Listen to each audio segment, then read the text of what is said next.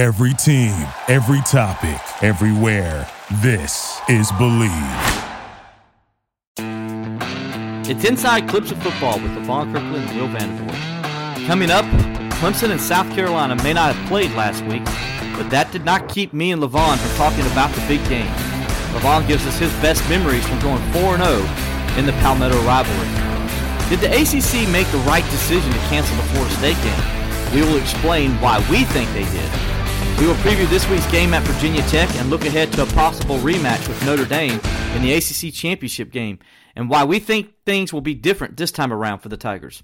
Also, we explain why Trevor Lawrence is the best player in the country and how he should be the favorite to win the Heisman Trophy. It's time to talk Clemson football with former Clemson All American and Pittsburgh Steelers great Levon Kirkland. But before we do all of that, the NFL season is hitting the backstretch. Mine and Levon's Steelers are still undefeated. Can they keep it going? Can they do the unthinkable and finish the season 16 0? If you do think they can, then what you need to do is go check out the action at Bet Online. From game spreads and totals to team, player, and coaching props, BetOnline gives you more options to wager than any place online. And there's always the online casino as well. It never closes. So head to betonline.ag today and take advantage of all the great sign-up bonuses. Again, that's betonline.ag and sign up today. BetOnline, your online sportsbook experts. All right, Levon, man, welcome back, buddy. Uh, uh, I hope you had a good Thanksgiving last week uh, with the with everybody and everything. I know you did like me. You probably watched a, a ton of football, didn't you? you? You know I did. You know I did. You know I watched a bunch of football, and you know that that's the reason why I like Thanksgiving because football and Thanksgiving just really goes together. You don't have to really do any gifts. It's all about the food. It's all about sitting down and just watching the game and just getting fatter and fatter. And I absolutely love Thanksgiving, what it represents. So yeah, I watched a bunch of ball and it was, you know, the only thing that was disappointing, I didn't watch the Steelers play. I was looking forward to that game. But you know, the rest of the football was great and just having a time to just kind of relax and do absolutely nothing but eat ham and ham sandwiches was amazing. So I had a great time. I, I did the turkey sandwiches, and so yeah, I had a good time too. Had had a lot of pie too, pecan and uh, pumpkin pie as well. Um, what was weird about last week, Levon, was the fact that Clemson didn't play its annual game against South Carolina. Uh, normally play that on Thanksgiving weekend. Uh, lately, that's been a Clemson feast, if you will, um, mm-hmm. against the Gamecocks. Um, how weird was it, man, watching football last weekend and watching Clemson play against Pitt and not it not be South Carolina? It just to me it felt it felt weird. I mean, I'm I like you're born and raised in the state of South Carolina. You you get ready for that game every year. You, you you look forward to it. It's the Super Bowl in the state of South Carolina, if you will, and then it's not played it just didn't feel right last weekend, man. It didn't. Clemson was playing football, but it didn't feel like they were playing football because they weren't playing the Gamecocks. Yeah, it was definitely different because, like you said, you're, you're normally playing South Carolina at this point in time. And lately, as a Clemson fan, you look forward to it because it's been basically Clemson for the last six years that have been dominating, and you probably thought that this year would, you know, be the same. So yeah, it was a little different seeing those guys play Pitt but honestly, it was great to see them play because it seemed like we haven't seen them play in forever. Mm-hmm. That Florida State thing was such a disappointment to me. And to see them back was great. But yeah, you know, not playing South Carolina was definitely a little different. And that's a shame because that's one of the, I, I think it's a great rivalry, even though maybe the last couple of years the games haven't been close. But I think as far as fan base is concerned and just all the hype and all the history, that the South Carolina and Clemson game ranks right up there, one of the top rivals. So yeah, it was a little strange not seeing them play, but hey, at least we got to see them play, so that was a plus. Now, you know, I, I would be remiss if I didn't ask you because you played in the Clemson South Carolina rivalry. You, I mean, I just grew up around it and as a fan and I've covered it as a media member, but I've never played in it. You mm-hmm. played in it, you know, for four years part of it for five years during your redshirt year. A, what was it like to be a part of one of the oldest and best rivalries in college football? And then also to uh, what was your favorite memory uh, from the Clemson South Carolina game that you played in? Wow. You know, when I growing up, I wasn't really a Clemson or South Carolina fan, to be honest with you. I, I rooted for both teams, you know, didn't really care. But I'm gonna tell you when I really stopped, I really didn't like South Carolina. After they beat us my red shirt year in '87, one of my friends came over with the audacity to have a South Carolina flag on his car. And before they started playing them after Thanksgiving, we would play them like the week before Thanksgiving. Mm-hmm. And I was home for Thanksgiving break, just enjoying my family. He drives over with a South Carolina flag on. And the competitor in me, it pissed me off. And I really did not like South Carolina after that. And I vowed that as long as I'm on the field, we're going to win that game every single year. And we end up winning that game every single year. But the coolest uh, I would say the coolest game we played against South Carolina was when we played them in '89, and we're we're we're on a roll at that time. We won three straight. We are going to South Carolina.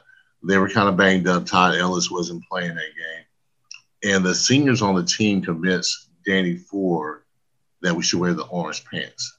Now we never wore the orange pants on the road ever, ever, ever, ever. So we go out there and we're in what we call our business whites.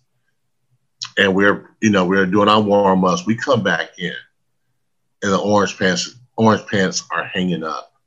And that locker room went crazy. And I knew from then we were going to beat them. I knew before that we were going to beat them, but I thought that, man, we're really going to pour it on them. And we went out there and you could just see the energy. We were, our energy was just up. Theirs wasn't quite there and they didn't match our intensity. And we end up beating those guys 45 to nothing. Uh, one of my favorite parts of that game is me and Wayne Simmons got a sack together. That was really cool. And just a celebration after that.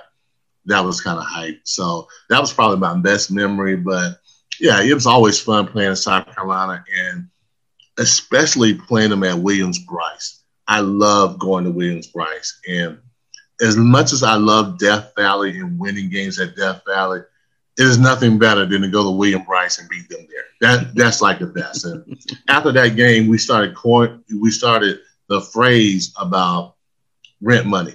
Rent money is due. And so after that, every time we play them there, we always say it's rent time. It's time to collect our rent. So yeah, that was probably one of my favorite games as far as the rival is concerned. Yeah, the, the, crazy part about that, you mentioned the 1987 game. That was the unfortunate Rodney game, as everybody knows. Right. Mm-hmm. Um, and and it was in Columbia. And um, the the crazy thing about the and the rivalry, and you guys talked about the owning them and, and and and the rent money you would ask for every time y'all went to Columbia. So starting with you guys in '89, South Carolina beat Clemson just one time from 1989 to 2009. Wow. Is that not crazy that Clemson owned South Carolina that much during that time? Uh, uh, uh, I did. I did not. I did not know that. Yeah. And I think they beat them probably in 1992 was the time they beat them. And then after that, was in Death Valley. Yeah. After that, we choke slam them every single chance we got. They got a nice little run for a while, but we have been dominating that series. And if they would have played this year, I'm sure it would have been pretty much the same thing, you know, us beating them. Even though I think in a lot of ways, you know, their running game is a lot better than what it was. Uh, mm-hmm. Uh, they do, but their defense is not quite there. Uh, they've lost a bunch of guys, which is it's it's bad there. It, yeah, it really yeah. is bad. And whoever the next coach coming in, they definitely have a rebuilding to do. They have to really put that program back on the map um, I, I, think it's going to take a little while for that to happen. Then plus, your fan base and everybody has to be patient and let that guy build. And I know most people say, well, five years. I think that's not the case. I think you may it may be a seven or eight year uh, deal if you want to get to, you know, if you want to get in the upper echelon of, you know, the conference. It's going to take more than five years mm-hmm. to to get that done. So it, I think it really depends on where South Carolina wants to be. Do they want to be, you know, where they are? Then, you know, five years, you know, they'll win a few more games or whatever, and they'll be, you know, average. But if you're talking about being on the top, uh, getting an opportunity to go to the SEC championship, it's going to take you about a good eight years. Yeah, so if you go starting with the '89 season, um, Mhm. which you guys won 45 to nothing, and what I still say is the most dominant Clemson win over South Carolina in the history of the rivalry, because you guys just wore them out that night. You really did. That that started with the orange pants and uh, Sparky Woods' famous quote. He says, "When did you realize the game was over?" He says, "When I saw him run out of the tunnel in the orange pants." Wow. Yeah. That's when you he know, we, you know. we played the bully in that game the whole game. And it wasn't like those movies when the bully gets it at the end. It was one of those movies where it was a Greek tragedy. I mean, we beat them and beat them. And it was no, it was nothing that was going to save them that game. Nothing good was going to happen. They were not going to score. After, you know, after the first series or so, I was just like, they're not going to score on us. And I- they probably won't get past a 50 yard line. Mhm. And that was probably so. And I think for, you know, especially back in that day to score 45 points, and we were mainly a running team. And for the team really not to get past a 50, I think you're right, Will. And it's not because I play on the team, but it is what it is. It was one of the most dominating games that Clemson's ever had over South Carolina. No doubt. Um, that was fun, man. I could go down memory lane and talk about that rivalry and Clemson owning South Carolina um, forever. Um, so we could we could do a whole probably three hour To podcast. do a series of that, yeah. yeah, we could because we both have a disdain for the Gamecocks and uh, and it's fun to talk about.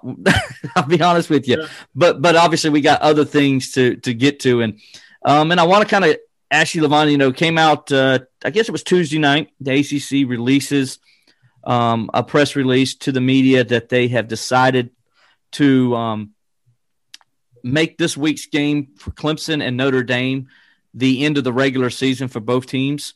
Uh, they've you know decided that the Clemson Florida State game will be canceled, um, and they scheduled Florida State to play a couple other games uh, along with Clemson Florida State being canceled. The Virginia at Florida State game was also canceled after what happened there this past weekend as well. So, um, and then they canceled the Notre Dame at Wake Forest game as well. To so Clemson, basically Notre Dame at that point was awarded a, a, a right into the AC championship game. And so they're they're set, they're there, and then Clemson just needs to beat Virginia Tech this week to uh, to advance to the ACC championship game, and both teams will get next week off. So I ask you, you know, did the ACC make the right decision here in canceling the Florida State game? Yeah, they absolutely did. I, I feel that during this pandemic and what we're going through, I think conferences, commissioners, they have to be flexible and they have to understand the dynamics of this whole thing. It, it, it fluctuates from week to week. You really don't know what's going to happen. As far as business is concerned for the ACC, it was the right thing to do. If you want to have a team in the championship representing uh, representing your conference, absolutely. There was no reason. I mean, I'm glad they they uh, what I'm glad that they did for for the fairness of Clemson is that Clemson also gets the week off, and Notre Dame gets the week off. Mhm. I think that's the right thing to do, and you already know who the top two teams are going to be. Who else is it going to be? Why play these games? And I think um, the ACC was very flexible, and they understood that, hey, that's going to be our marquee game. That game is going to be the game that everybody is going to want to watch. So, hey, in this monster Frankenstein season, anyway, hey, let's get rid of Wake Forest. Let's get rid of Florida State. Let's get those teams ready to play for the ACC championship and have a heck of a game yeah, I, I, thought it was the right thing to do. I think um, anybody with reasonable sense will see that. Yeah, do you see where uh, Greg Sankey of the SEC commissioner came out and he he didn't like what the ACC did. He thought it was wrong that they gave Clemson and Notre Dame a free pass to their conference title game without having to play another week. Did you did you see that response? You know, sometimes people just need to like my grandmother or mother would say, sometimes people just need to mind their own business. you know what I mean? Yeah, he's mad because he didn't have to think of it first. right. Sometimes just mind your own business. You know, you do your, you know, you do whatever you do in your house, and let me do whatever I do in my house, and that's it. Don't be talking about what I'm doing. Just mm-hmm. do you. And that is my cruel way of saying it. I'm not breaking it down like someone else would do an ESPN or something like that, try to be politically correct. I just think that mind your own business. You know, this is our conference. Now, this, you know, if it was together, it was an NCAA thing, it would be different. But it's my conference. And um, I get to kind of pick and choose what I do at my conference. And you're probably right. Just jealous you didn't think of it 1st mm-hmm. And that's too bad. Maybe next time you'll think of it. But the ACC was proactive. They understand the big picture. And a lot of times that's what you, you want from authority is to see the big picture. That sometimes it doesn't go always the traditional way. Sometimes you have to change and sometimes you have to adapt to change And the ACC adapted to the change. They understood who their two best team was, and then they're going to play. You know, like, hey, we don't want to get this team banged up. And with this uncertainty that we have going around this country, if we can be safe, let's be safe. You know, it wasn't like games were in the balance and you didn't really know who the top teams and there were four teams battling it out. It wasn't that way you know, playing Florida State was a wash. It really was. Um, And Wake Forest they, would have been that way for Notre Dame. And Wake Forest would have been the same way, you know, um, unless somebody else was playing quarterback for Wake Forest or somebody else was playing defense. You bring back all those 90 guys from Florida State to play defense. Florida State didn't have a chance of winning. Wake Forest didn't have a chance of winning. Even Tim Duncan was playing football for um, Wake Forest. They didn't have a chance to win, so there's no reason to waste that kind of resource. Waste, waste. Really, you're saving money. To be honest with you, you want to save a little money. This is a good way to do it. You knew what was going to be the outcome. Hey, give those guys a break a week to prepare themselves and get ready to see the probably the best ACC championship you have seen in quite some time. Yeah, I, I think you're right. I, am with you 100%. I think the ACC made the right decision. As you know, not a surprise to us because we kind of broke that down last week that this is probably what was going to happen. So I don't know why uh, Sankey was surprised by it because, uh, you know, it was out there, reported it. I reported it. A couple other people reported it. This was going to, you know, be the case. And, um, you know, uh, you know, like I said, we had it on the Clemson Insider and not yeah. surprised by the move at all you know um, and so he should have seen it coming and he had plenty of time if they wanted to do the same thing for alabama and florida I don't think anybody would have an issue with it. To be honest with you, I, I really don't think anybody would have an issue with it if they wanted to say, "Hey, we're going to give Florida and Alabama next week off." I'll, would you mind? I wouldn't care. Yeah, you know, it's it's like when your neighbor or somebody gets a new car and you're secure in yourself and what you're spending in your budget, and somebody's like, "Wow, the neighbor just got a new car." Your response should be like, "Oh, cool, good for them." Mm-hmm. Now, if you're one of those jealous types then you're gonna like, I don't understand why they got a car and it was not necessary. That's the kind of response that the SEC commissioner did. Just like worrying about somebody else's business, worrying about their lawn, worrying about the car in their driveway. If you're secure in what you're doing, you don't worry about that kind of stuff. You just say like, hey, we got um, we got great teams on our side. Hey, let them do them, and we're gonna do us. And I feel like you said before, and like we put out there that the ACC did the right thing. Hey, so you mentioned orange pants were worn on the road for the first time. You guys did it, 1989 mm-hmm. game. Well, learned today that um, thanks to Darien Rencher, who was on the ACC Network's uh, Packer and Durham show, he mentioned that um, Clemson will be wearing orange pants a Saturday night against Virginia Tech, as Dabo likes to call uh, this is the championship phase of the season, and when they get in a game where they consider it to be a championship level game, where whether it's playing South Carolina for the state championship, whether it's winning a division title. Um, so he considers this, I guess, to be technically a like what would be a division title game that gets you into the conference final, conference championship game. So Dabo's breaking out the orange pants on Saturday at Virginia Tech, um, and you know we obviously kind of spoke of what this means. This game means Clemson, if they win it, they're in the ACC title game and we'll have a rematch against Notre Dame.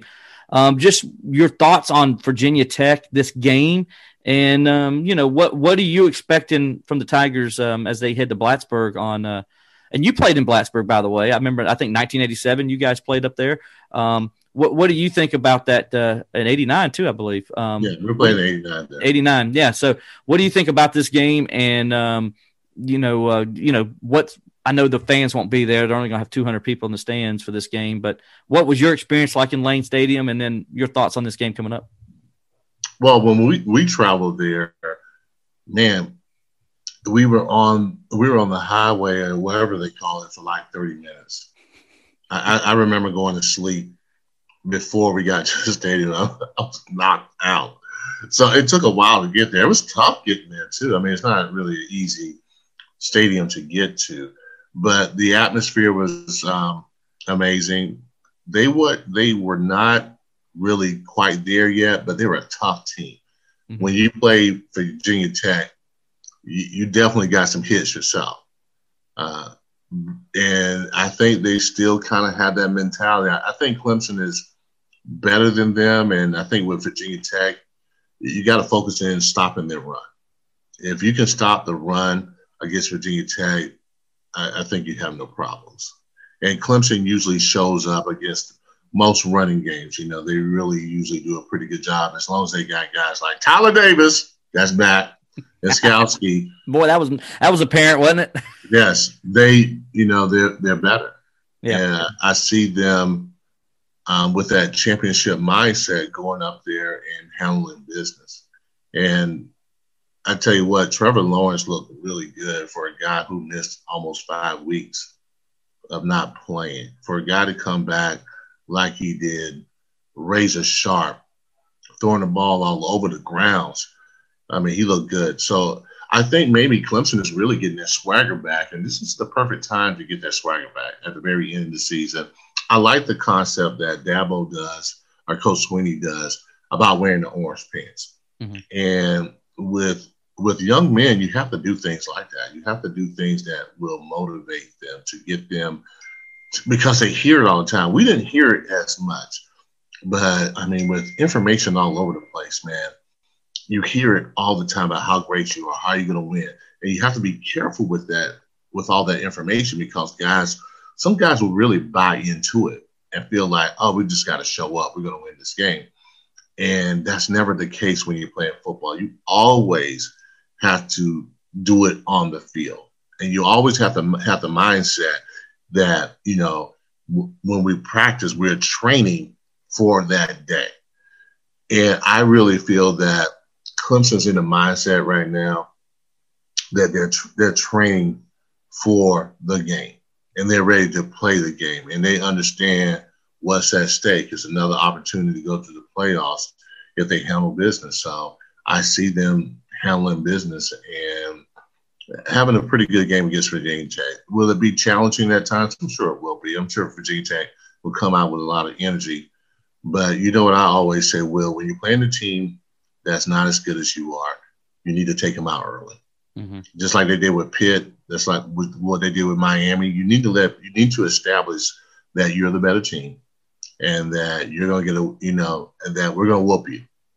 Plain and simple. Yeah. And I feel like the Tigers will do that this week. You know, you, you mentioned Tyler Davis being back in Skalski. And so, you know, me being the nerd that I am, um, broke it, kind of went down and broke down the numbers. Okay. So in the four games Tyler Davis has played, Levon, Clemson is allowing just 66 yards a game rushing. And here's the big number on that less than two yards per carry. That is amazing numbers. Those two numbers just stand out like, whoa. I mean, it's not, I mean, Pittsburgh ran the ball 24 times for 16 yards last week. Wow. I mean, yeah. they tried to run it 24 times and they only got 16 yards. I mean, that's that's how good. And you go back and look at all the games Tyler Davis has played in. Nobody can run the ball on Clemson when he's in the game. Nobody's been able to run the ball.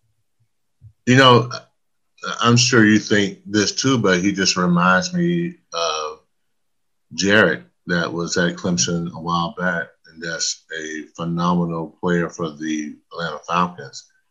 And if Grady Jarrett would have been like maybe six foot or six one, been number one player off the, off the well, not the number one player off the board, but he would definitely been a first rounder. Mm-hmm. Um, he wouldn't have slipped as you know in the fourth round.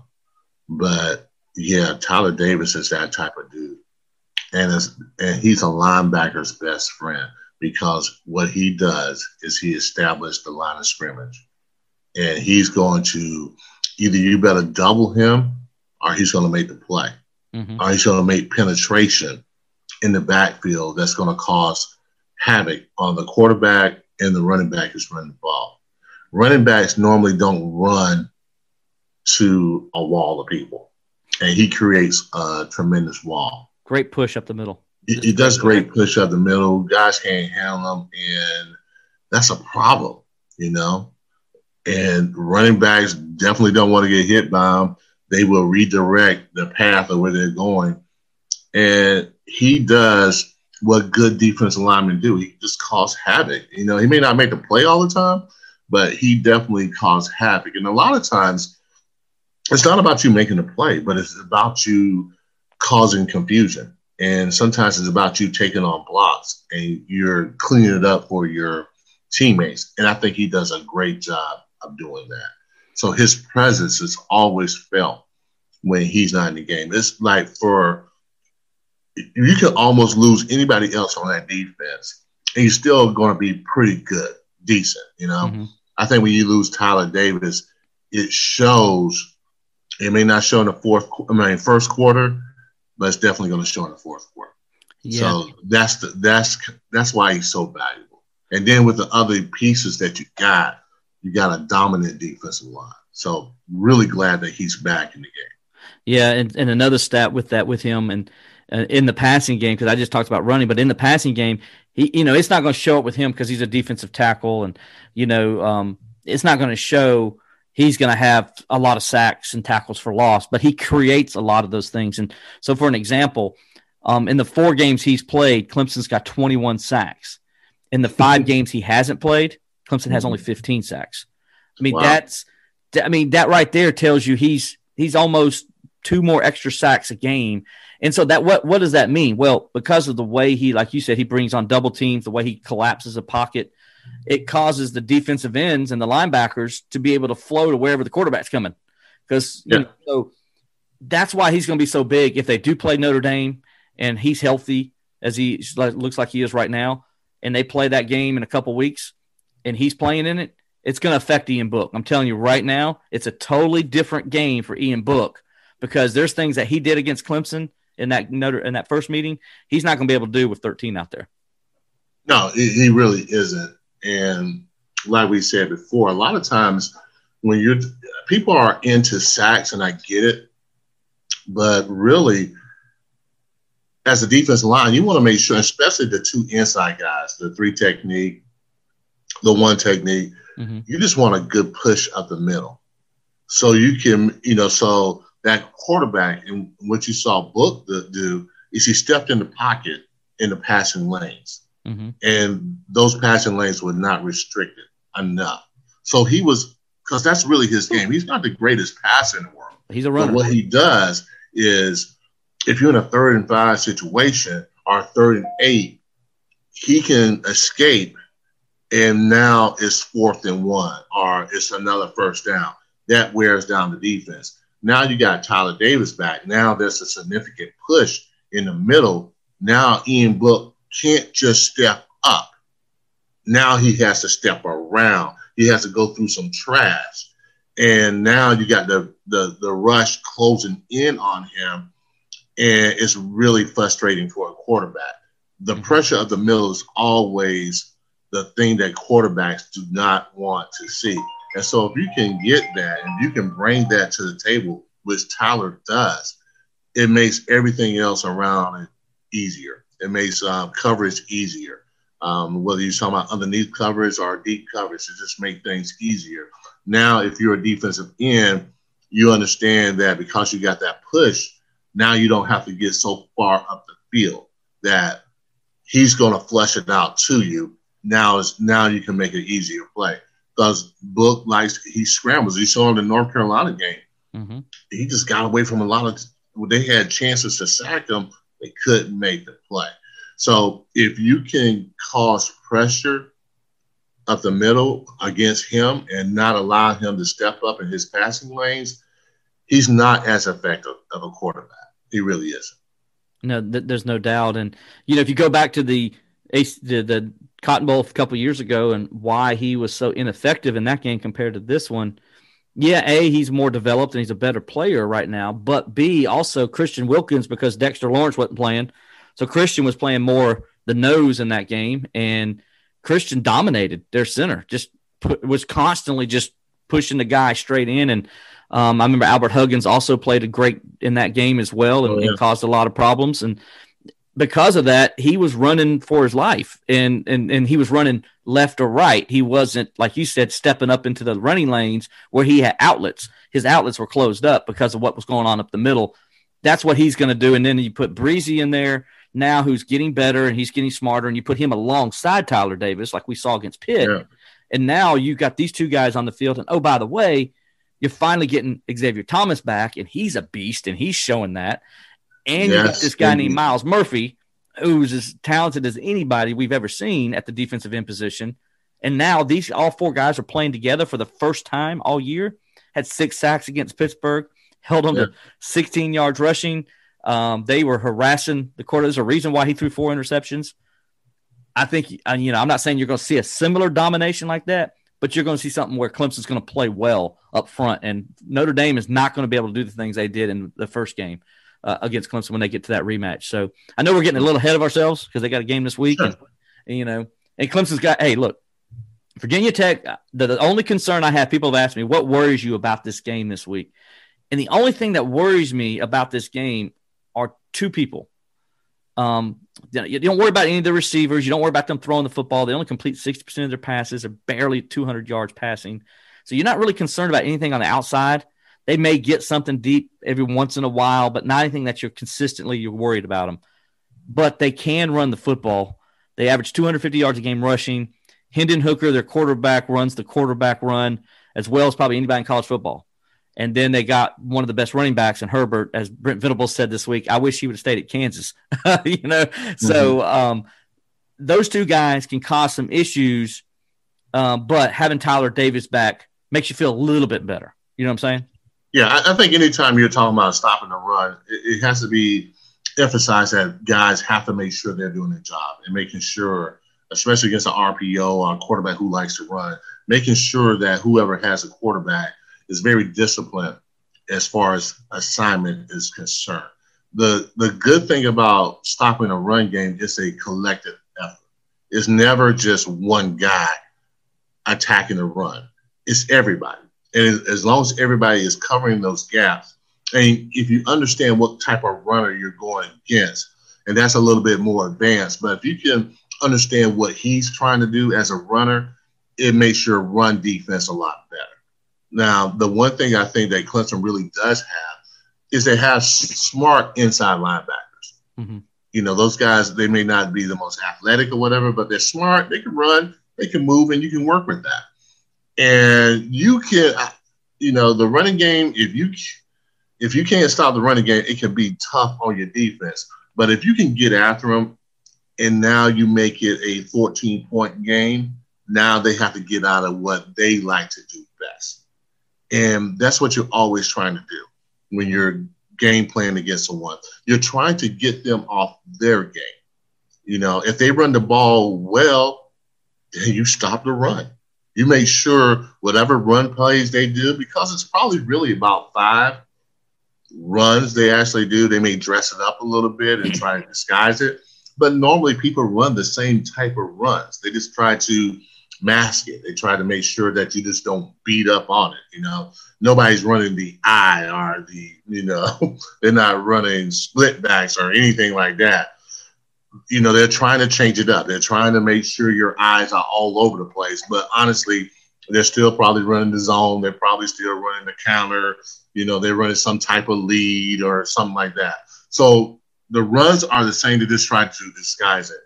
And I think if you can, if a team, if that's all they can really do is run the ball, and you can stop them running, and plus you have a offense that's dynamic as Clemson offense is, you get them behind. Now they can't just run the ball; they have to do something downfield. And I can understand your concern about that because yeah, nobody ever wants to get run on. But I'm telling you, as a as a coach, I'm like, we know what they do. We stop them what they do. We get them behind the sticks where they have to pass the ball. They're not as effective. They're just not. Mm-hmm. And that's why you always want to be diverse as far as a offense is concerned. You don't want a defense to just beat in on what you're doing. Even if you're a passing team, you don't want to be like just a passing team because guess what? The defense understands what you're going to do and what you do best, and we're just going to take it away. So Venables have done he's he's done a, a tremendous job of taking what you want to do away. And I feel like if Clemson does that, then you know you never want to take a team for you know take a you know just really overlook a team. But I really feel that hey, you take away what they do and make them do something else. And I think that would be the case this Saturday. Yeah, and before we move on again, move on, I want to say this too that I'm gonna go and predict this because I think it's overdue, and I think this is a great matchup to do it. And I think we saw the offensive line last week get a little more physical um, against Pittsburgh, where they kind of took away.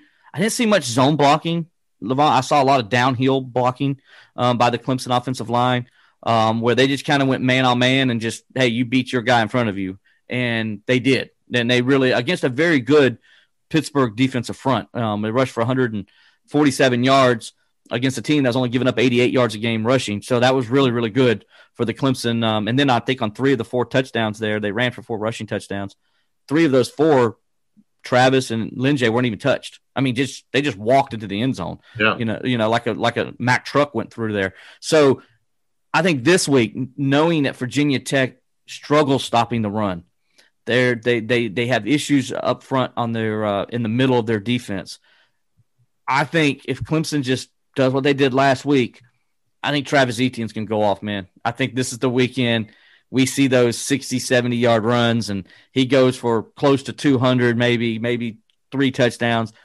I just got a gut feeling number nine is going to break out in the running game uh, this uh, this Saturday, man. What, what are your thoughts there? Well, I, I like your gut feeling. You know, you know that they, they say that the gut is connected to the brain as mm-hmm. far as thinking is concerned. That's why you have a gut feeling. It kind of it is a part of that thinking mm-hmm. process. So I like your gut feeling. Yeah, I, I, I like the fact that, and this is about adjustments, and and that's what you do as a coach. You know, if you, hey, we need to do this instead of this, and I like that Clemson is going more downhill now, and that's great for a running back like Travis because I feel like you give Travis um, full steam ahead, and he's and he's on that second level, he's totally dangerous, man. Travis is a guy that once he get to that linebacker level, untouched, I'm saying, mm-hmm. he can always take it to the house. And those are kind of running backs you hate to go against because he can make the routine play a spectacular play. This guy is powerful, he's strong, uh, hard to tackle, really probably not that easy to see if I'm if I'm playing linebacker sometimes, really. And when he gets up on you, man, he's up on you. So yeah, I, I like I, I, think this will be the game because you got a team that's not that great against the run. They have to probably put extra people in the box to even be effective.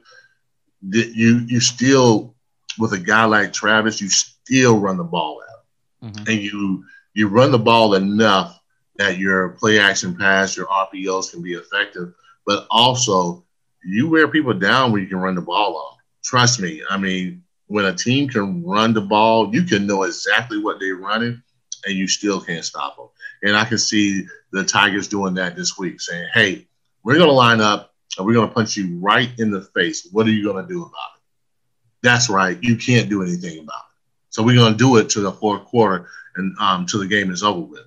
So I think this is a good way to establish you know, the dominance that Clemson has and, you know, the weapons they have. I mean, between Travis and Trevor, man, you got two guys that are that are men playing amongst boys.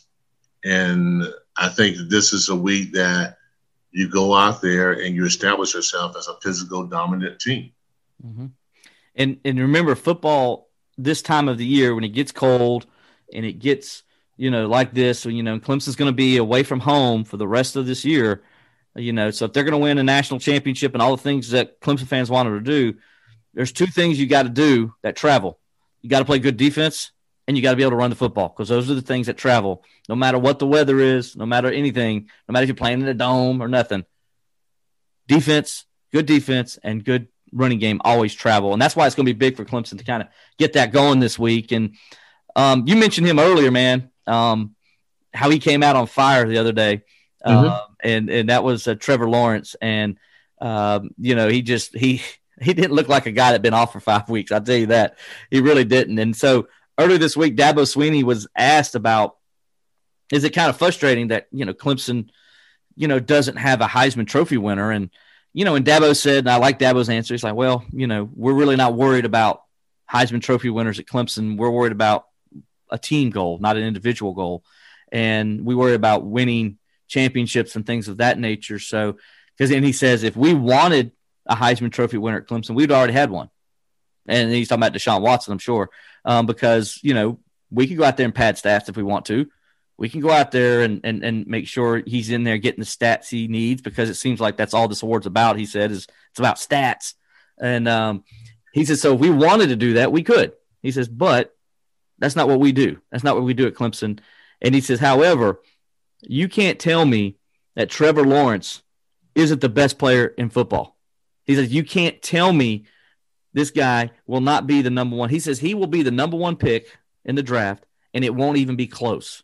He says, So how can that guy not be the most outstanding player in college football when everybody else considers him to be the top pick in the NFL draft? I like that, Badabo. That was a good way to say, I got my guys back. And if you guys stop looking at stats and actually pay attention, and he actually even said this, he says, people who know football, they know Trevor Lawrence is the best player in the country. And that was him kind of calling out some of these Heisman voters. Yeah, there's no doubt about it. Uh, if you if you have eyes and you understand the game of football, you understand that Trevor Lawrence, even if he missed two weeks of playing, is still the best prospect in football. And it's not just oh his potential, his production has also shown that this guy can get it done. Absolutely. He was probably, to be honest with you, one of the best players when he was a freshman. This guy is advanced. He is that good. It's not hype. Is this guy, if you were building a quarterback, maybe the avatar that you use to build a quarterback. Mm-hmm. To miss as much as he has missed, to come back, and I don't care who you're playing, most guys are a little rusty he came back and I mean he was throwing with I mean razor sharp accuracy. He was. And you know, as far as stats are concerned, I, I think I think Dabo has a point. I think they really wanted to push him for the Heisman. It could have been. I mean, he'd definitely be the Heisman. But Clemson has perspective. They're about winning championships. That's what it's all about. Trevor understands that. He knows that.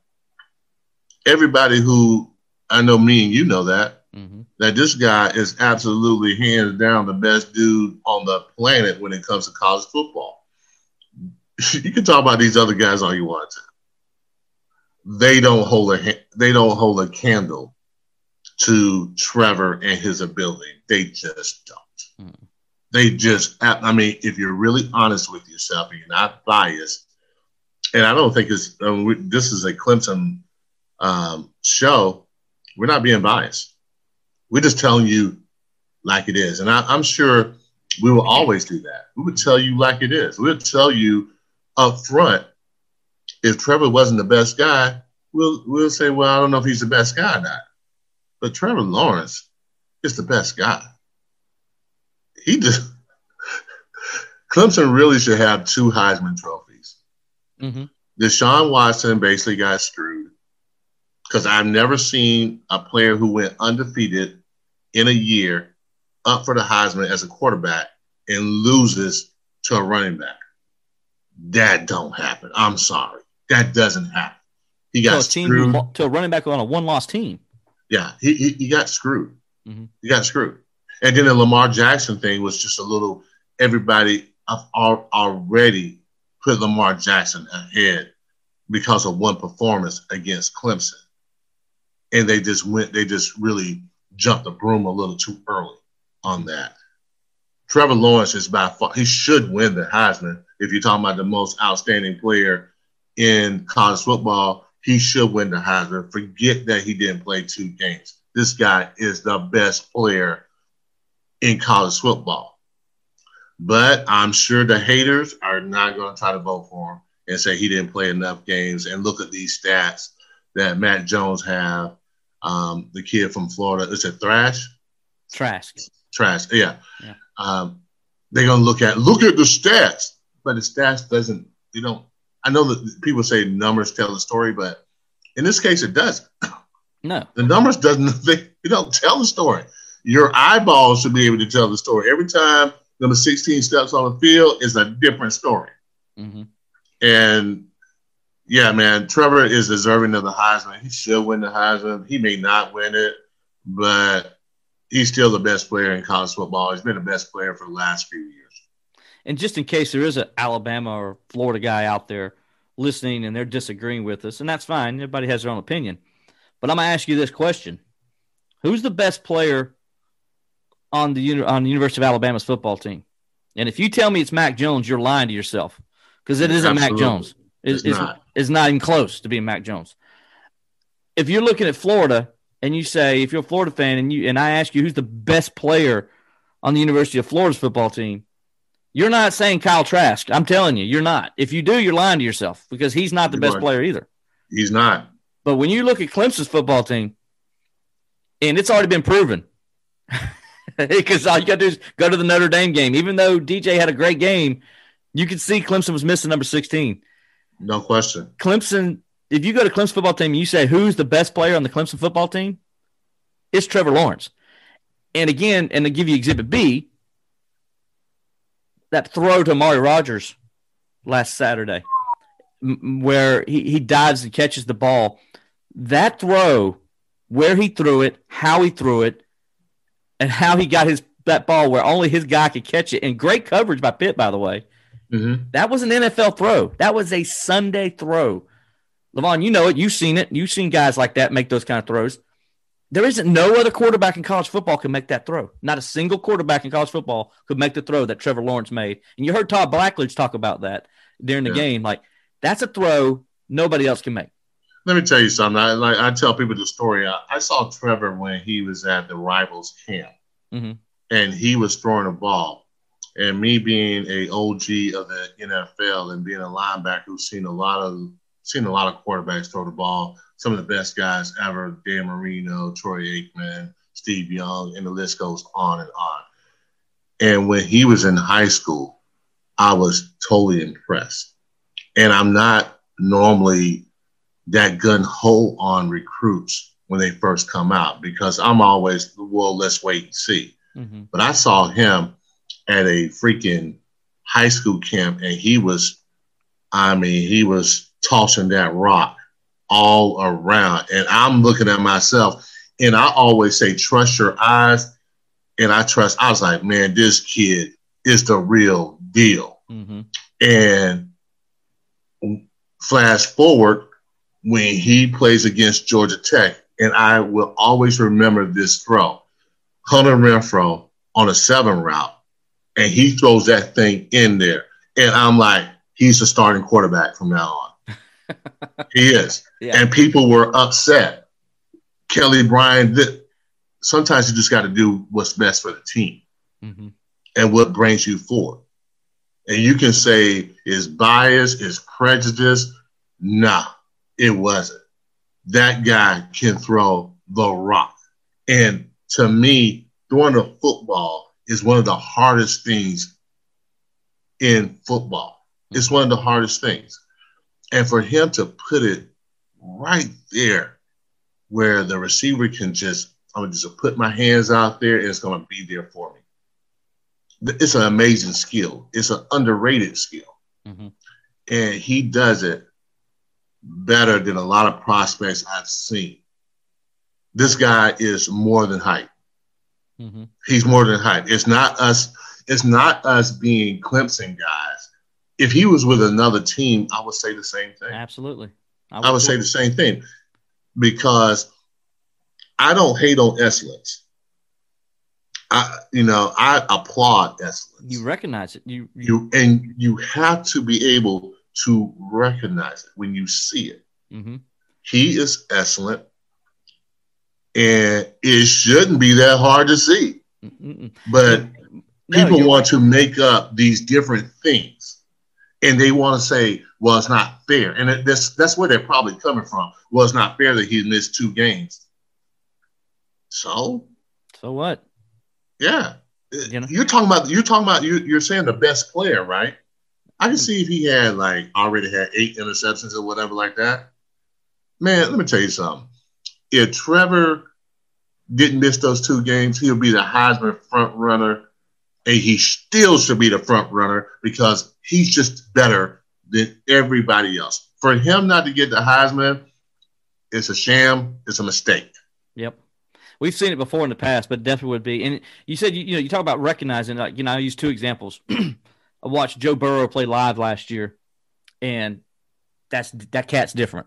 But I right. mean, the stuff he was doing and where he's putting footballs, uh, that cat was different. And it's just, I was just like, that guy, that guy is good. I mean, you recognize it away. That guy is special. Not everybody can do what Joe Burrow did to Clemson's defense that day, and he right. was something else. And you know he's going to be a good, he's going to be a heck of a pro. And you saw that before he tore his ACL. Um, and then I remember I go back to I watched him his first high school game at Daniel High School, Nuk Hopkins, and he made a play in that game. He was playing safety actually, and he made a play in that game. And I looked at the guy next to me and I said, "He's playing on Sundays," because you recognize even in high school, a sophomore in high school, I saw Nuk Hopkins was different than anybody I had ever seen. Period. Right.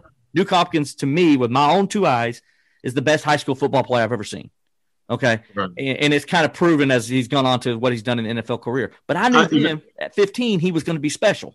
Mm-hmm. And you, because like you said, you recognize when somebody's different and they're special and they're good at what they do or great at what they do. Well, Trevor Lawrence is in that category with those two guys I just mentioned because you just recognize it right off the bat. Your eyes do not lie to you. Yeah, I, I think sometimes we we want to see fault in it. We we're not quite believing in what we're seeing. But I think sometimes you just let it go, you, you see it. You, you definitely see it. I mean, you recognize greatness when you see it. Mm-hmm. When I played against John Elway or Dan Marino, I mean, you saw it. It was just there. I mean, you see Michael Jordan play live, you're like, wow, you know, just that's just excellence that I'm seeing right now and I need to appreciate that. It's the same with Trevor Lawrence, man. Trevor Lawrence is excellent in what he does, and he got he's gotten better. I mean, from his freshman year uh, to right now, he, he's so poised. He understands the game.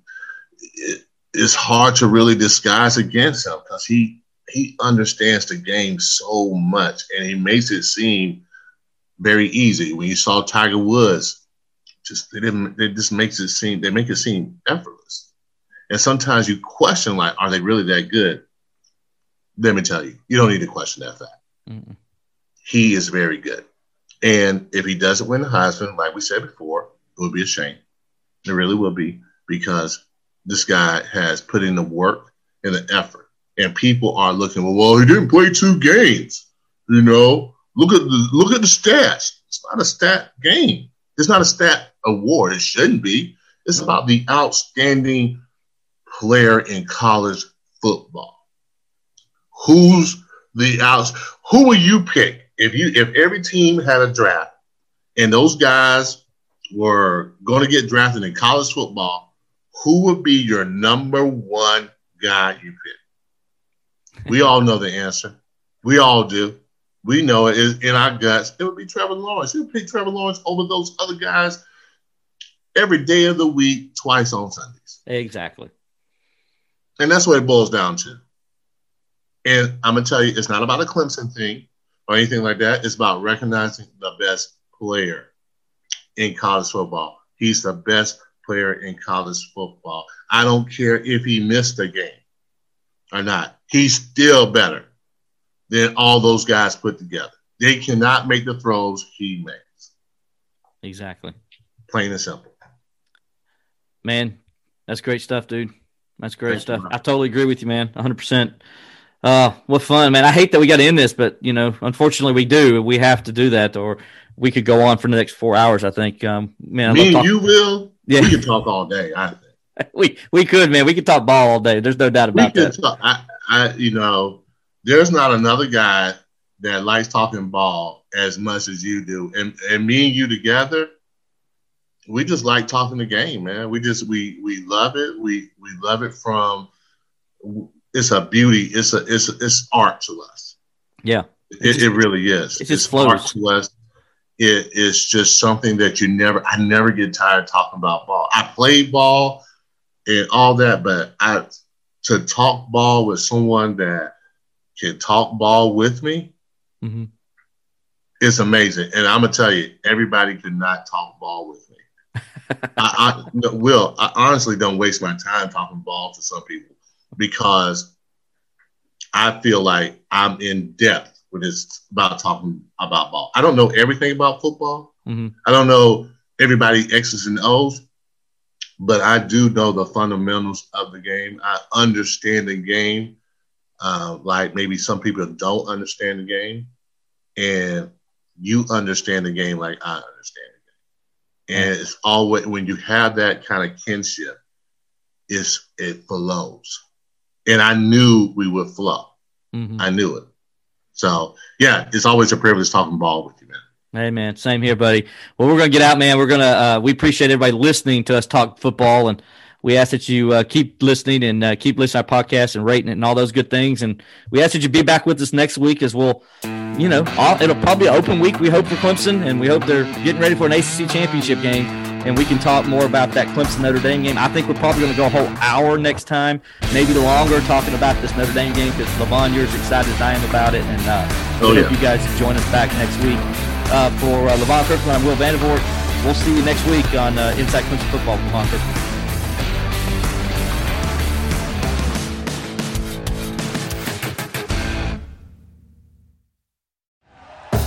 Thank you for listening to Bleav. You can show support to your host by subscribing to the show and giving us a five star rating on your preferred platform. Check us out at Bleav.com and search for B L E A V on YouTube.